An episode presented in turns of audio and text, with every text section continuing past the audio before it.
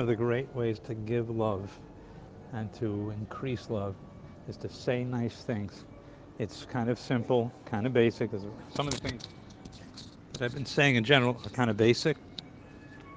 And uh, just saying nice things. Now, there's there happens to be there's a little bit of a complication when it comes to saying nice things. For some people, you can't say enough nice things. You just add on and you know just. I think women appreciate it more than men, but for certain people, particularly a number of men, it's uncomfortable to get um, to get compliments. If you say too much nice things, or you say it too intensely, too effusive, too strongly, they get uncomfortable, and it works the other way.